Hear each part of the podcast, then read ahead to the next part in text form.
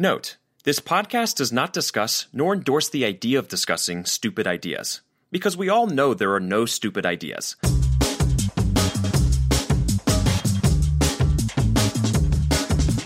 Hello, and welcome to Discussing Stupid, the podcast where we will tackle everything digitally stupid, from stupid users and the crazy things they do, to stupid practices and the people who use them.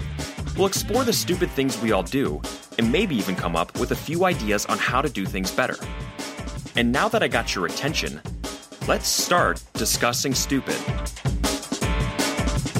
Hello, everybody, and welcome to this broadcast of the podcast. I'm Virgil Carroll, your host and principal human solutions architect at High Monkey. Today's episode is a very exciting topic. Well, maybe not an exciting topic, but a very necessary topic, and we're going to talk about the GDPR. If you're not familiar with the GDPR, the GDPR is the General Data Protection Regulation. It is getting ready to get implemented here this coming May by the European Union, is going to really redefine how people's privacy are protected in a digital world. So, what could be considered a necessary thing, but also something that is going to be very paramount here, even for US based companies and other countries outside the European Union. Whether you feel it hits a mark or kind of greatly overreaches, in the world of web, it's a very important thing and it's important that you know what to do. So today joining me, I have Dave Komarek. David is a product owner at Kentico Software, CMS based out of Brno, Czech Republic. And David and I are going to be talking about how GDPR really affects public websites around the world.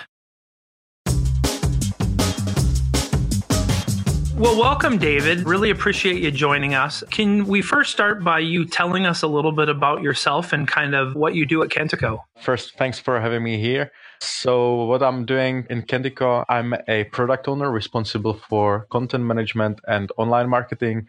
So, my main responsibilities are basically to understand the market and our customers find out what their need, what their issues are, what they're facing, and then somehow transform it into product features. Great, great.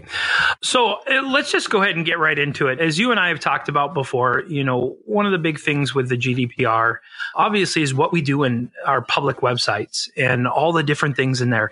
And to me, it's just crazy because when you actually read through the regulations, which un- unfortunately is part of my job, I actually had to do. Almost needed to take Red Bull and everything else to try and keep myself awake during it. But overall, reading through those, one of the things that I kind of came upon is, Wow. Uh, as a matter of fact, I, I just provided a report to a client about their website, and, and the first question I got back was, Are you kidding? And they, they thought maybe that I was over exaggerating what it really takes to be compliant with GDPR. So when Kentico decided to start down this path of actually building into their version 11 GDPR compliance. What were some of the things you saw out there from your clients in the digital marketing space that you knew you were going to have to deal with up front to really be successful in meeting all the different nuances of the GDPR? Yeah, well, let me start with maybe a little bit more uh, you know general approach because it's it's all about you know the actual approach how you're uh, you know what principles you're looking at how you're working with everything. So what we saw is that many marketers actually focused on gathering you know as much data as possible. So all the names email addresses and company details and all the tracking of user actions you know just in case sometimes without even having a real or verified purpose for such data. They had no reports, for example, or maybe they just didn't use them. We therefore decided to map all the data flows in Kentico, you know, so that marketing teams actually understand what data is being captured and they can somehow limit the scope to comply with GDPR, you know, in regards to the data minimization principle. So that was probably the first thing that we saw. Second, we also saw many marketing teams repurposing gathered data, such as email addresses from registrations, for example. Uh, they basically took them and also used them for various campaigns and newsletters without a legal basis. And this is not okay, right?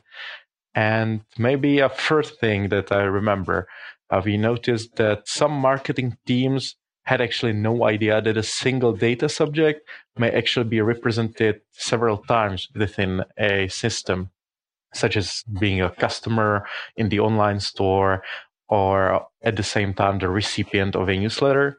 So this led together with uh, the repurposing of gathered email addresses I mentioned, to the fact that certain customers simply couldn't have their data, let's say, properly forgotten, even when there were no more reasons actually to keep them. Yeah, you know, one of the things that I see a lot in the world of digital marketing is, and and one of the interesting things is to me is how broad scoped the GDPR tries to be, especially from the avenue of, of consents and the right to be forgotten, the right to access, and that is it doesn't just stop with your website. It's what you do with that data once it's on your website. So if somebody fills out a form and they have a contact form and they fill it out, they're doing it for the said purpose of contact me. You know, I'd like to be contacted.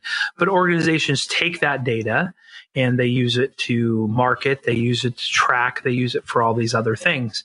Well, it even goes beyond that because you could maybe do all that inside of your website itself.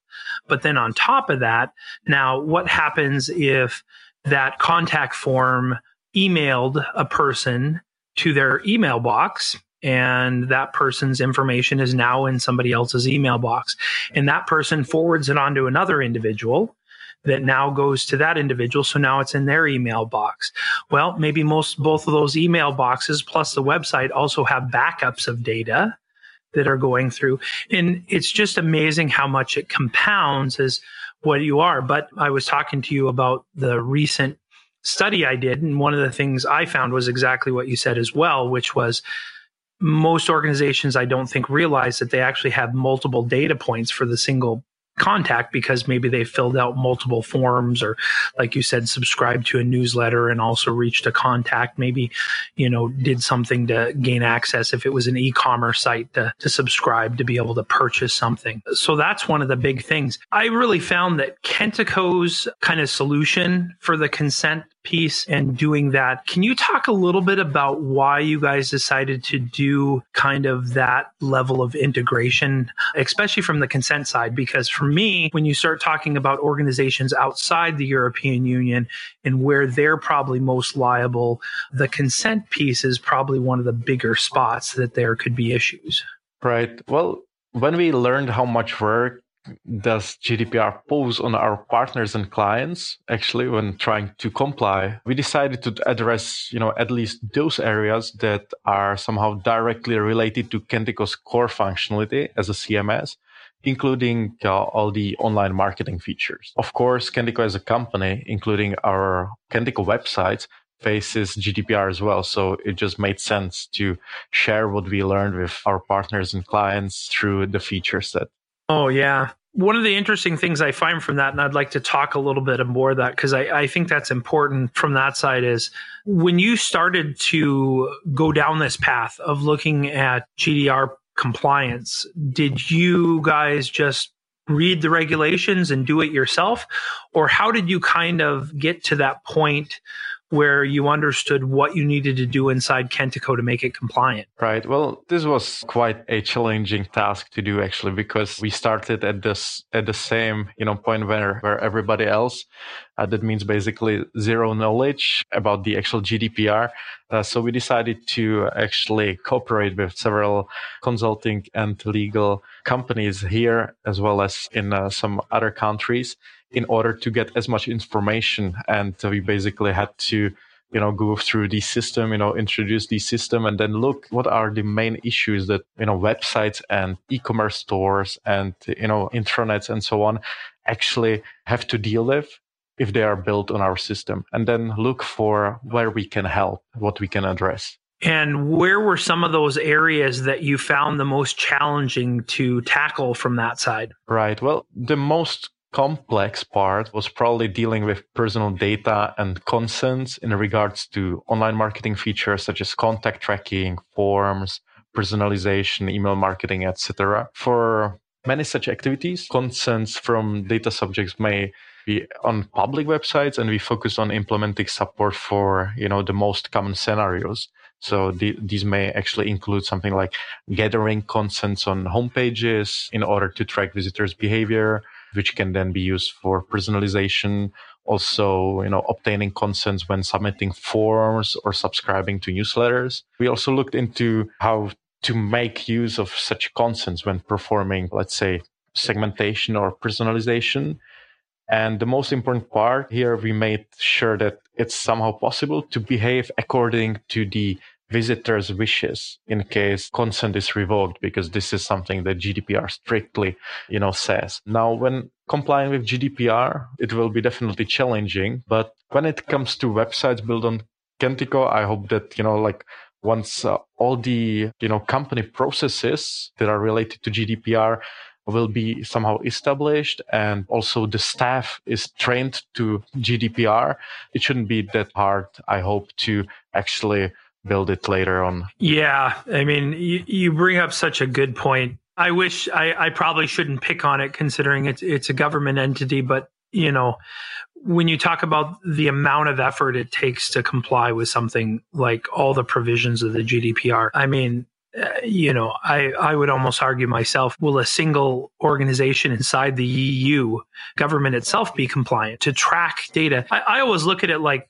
you know, I've been doing this for a long time and, and we can't even get a client to be have good governance around a single product that they own. And basically GDPR is by the way, you need to have good governance around everything. You need to understand your entire uh, data flow in its entirety. I don't disagree. This is a great practice. I also see it is, is a very unrealistic. I, I think it's going to be very interesting when the GDPR actually goes into effect in May as to what happens from there. Because the question really to me is twofold. Number one is, what's going to happen to the 80% of companies that will not be fully compliant. I mean, I think if you send an email to another person with somebody's name, technically you, you could be out of compliance. And the second part is, what can the EU really do about it? And I, I don't say that flippantly. I say that as are they going to sue 587,000 different organizations in the first two months of this? What's going to happen from that? And and I have a feeling they want to go after some big fishes up front that they probably feel like have violated these type of policies for a very long time and then but it's going to be interesting how this is going to come down to smaller organizations. And so when you were doing your research into the GDPR I'm kind of curious I'm assuming you know you guys probably spent some time talking with customers throughout the European Union but also uh, some of your customers in other countries. What did you guys learn from them or what did you see? Somebody who's not a Google or an Apple or Amazon or something like that, somebody on a smaller scale, where did you really see, well, here's their potential liability in compliance compared to to some of the big organizations?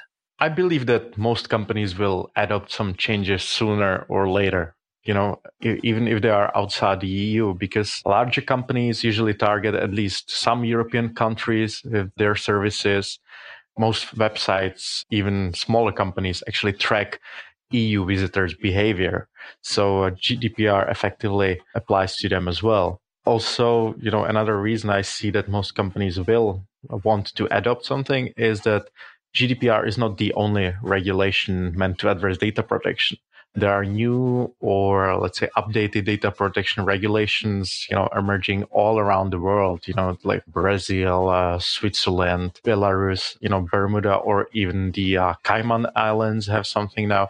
So therefore, waiting and hoping that it will not affect your business may not pay off in, in the long term. Of course, you, you had a good question. What is EU gonna do about it? We had such questions as well because we do have partners and clients in mainly United States, Canada, you know, UK, Australia, and so on. They are concerned, you know, that maybe they will not need to do anything.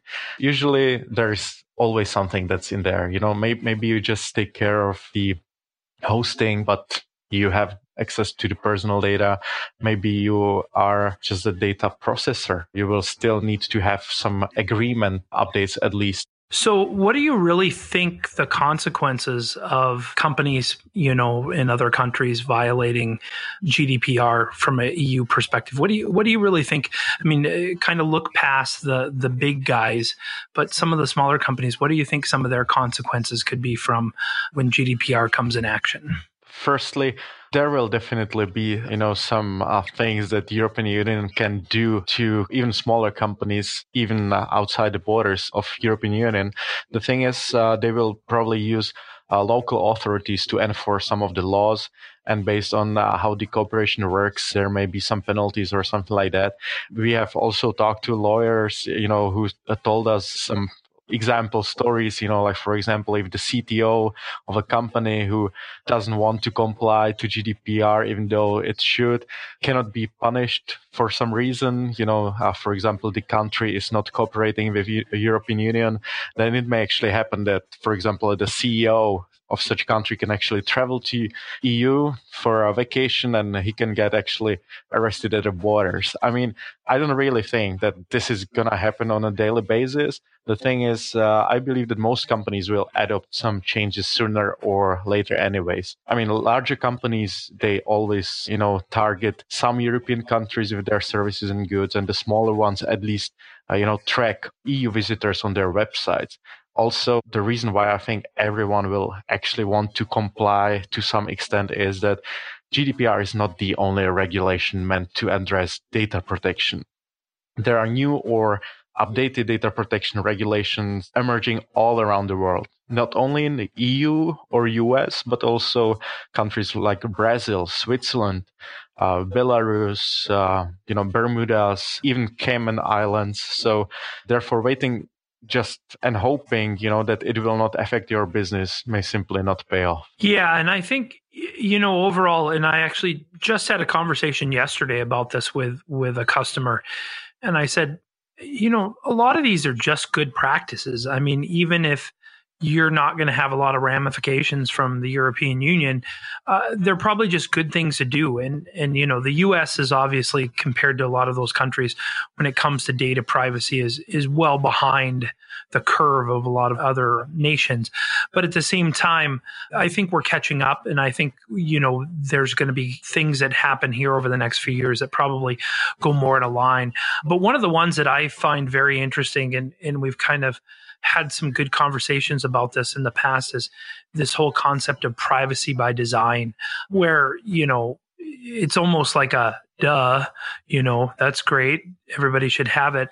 But you know, when you read into the actual regulations themselves, it's basically can the EU really come in and audit a foreign company and sit there and you know hire somebody to audit them and look at they meet their data privacy access. And I think there's going to be some interesting things. And you know, most of my customers, I've kind of said, well, we know what we know, but we're not going to really know until they actually start to enforce it and we see what happens. Because I mean, there's really the crux of it is until they actually start to enforce it and they start going after organizations that are outside the EU's sphere of influence or really even inside the EU's sphere of influence. We don't really know how that's all going to pan out. Right. You know, just to add to this, the thing is actually, you know, if you don't even try, you know, then maybe they will find a way how to you know punish you how to how to get some money for you know breaching some of those privacy designs and so on. If you try do your your best or at least try to some extent you know then the court more most likely will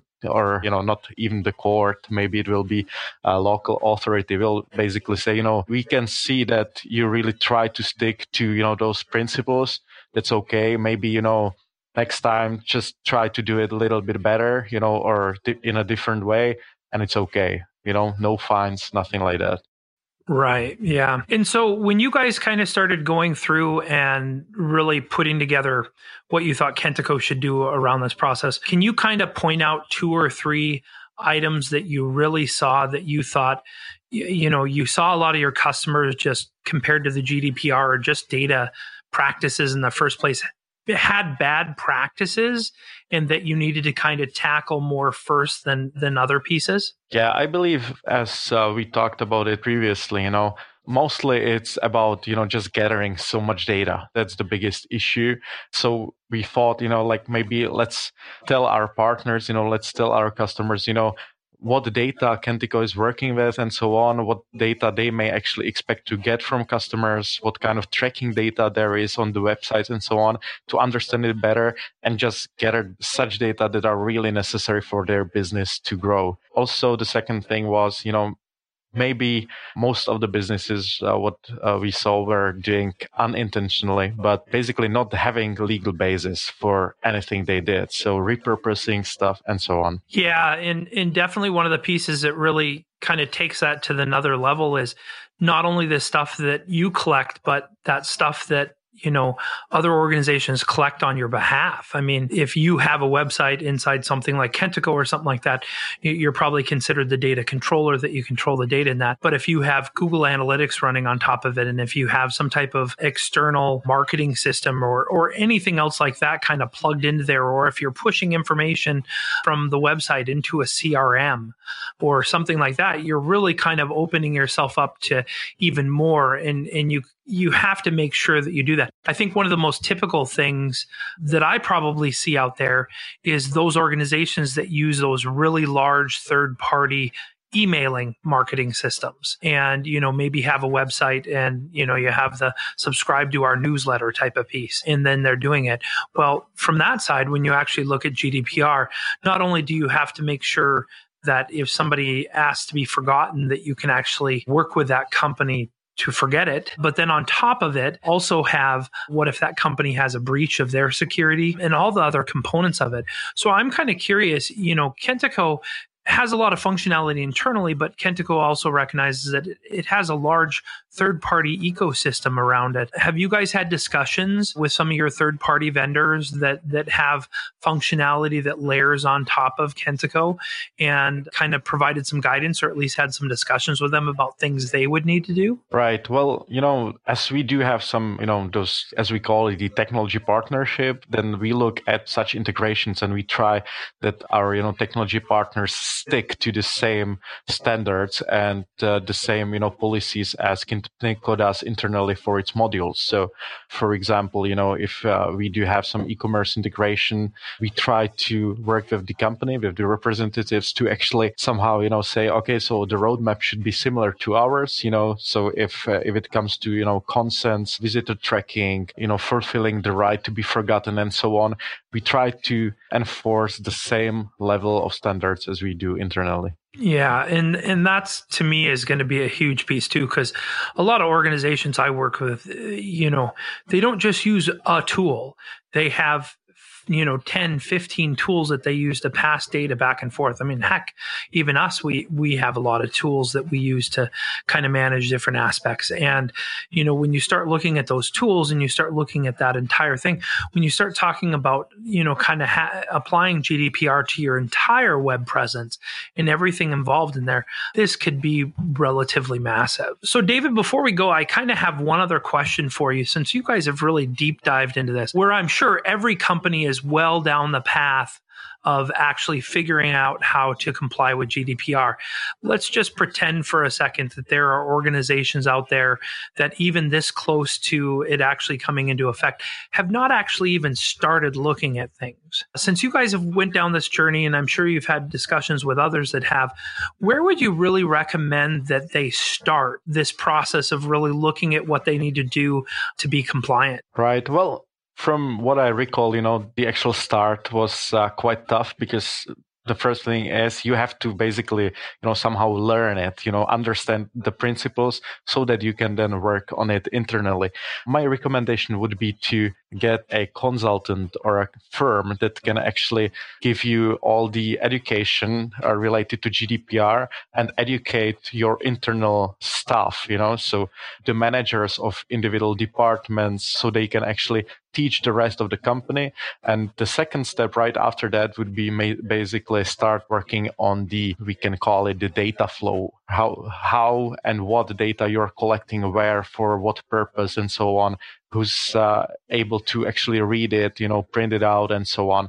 So that would be my recommendation. First, try to learn as much and use somebody who's good at it, who can teach you well. Just don't try to do it all on your own and then look at the data and what you're doing with it. And that's such a great point because I was going to say that using somebody who's good at it and really knows their stuff and and I hate to say it I think that's going to be one of the harder things to find right now because you know today I get you know probably on average 4 to 5 emails a day about the GDPR from different organizations.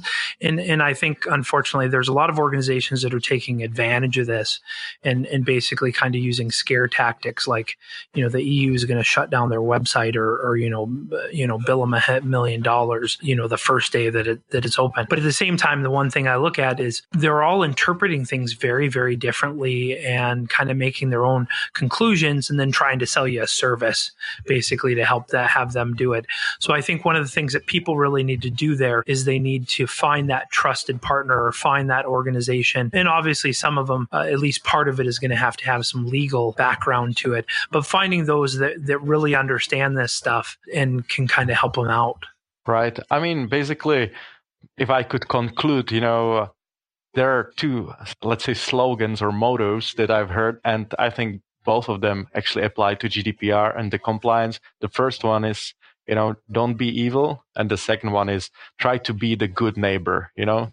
So if you try to stick with this and try to, you know, do your website, design your website and all, all your business from the perspective of privacy and personal data and sticking to these two slogans, I, I think you should be Okay. That's a really good point in there. So, well, thank you, David, really a lot for joining me on this show. I think we had a great conversation and some really good insight there.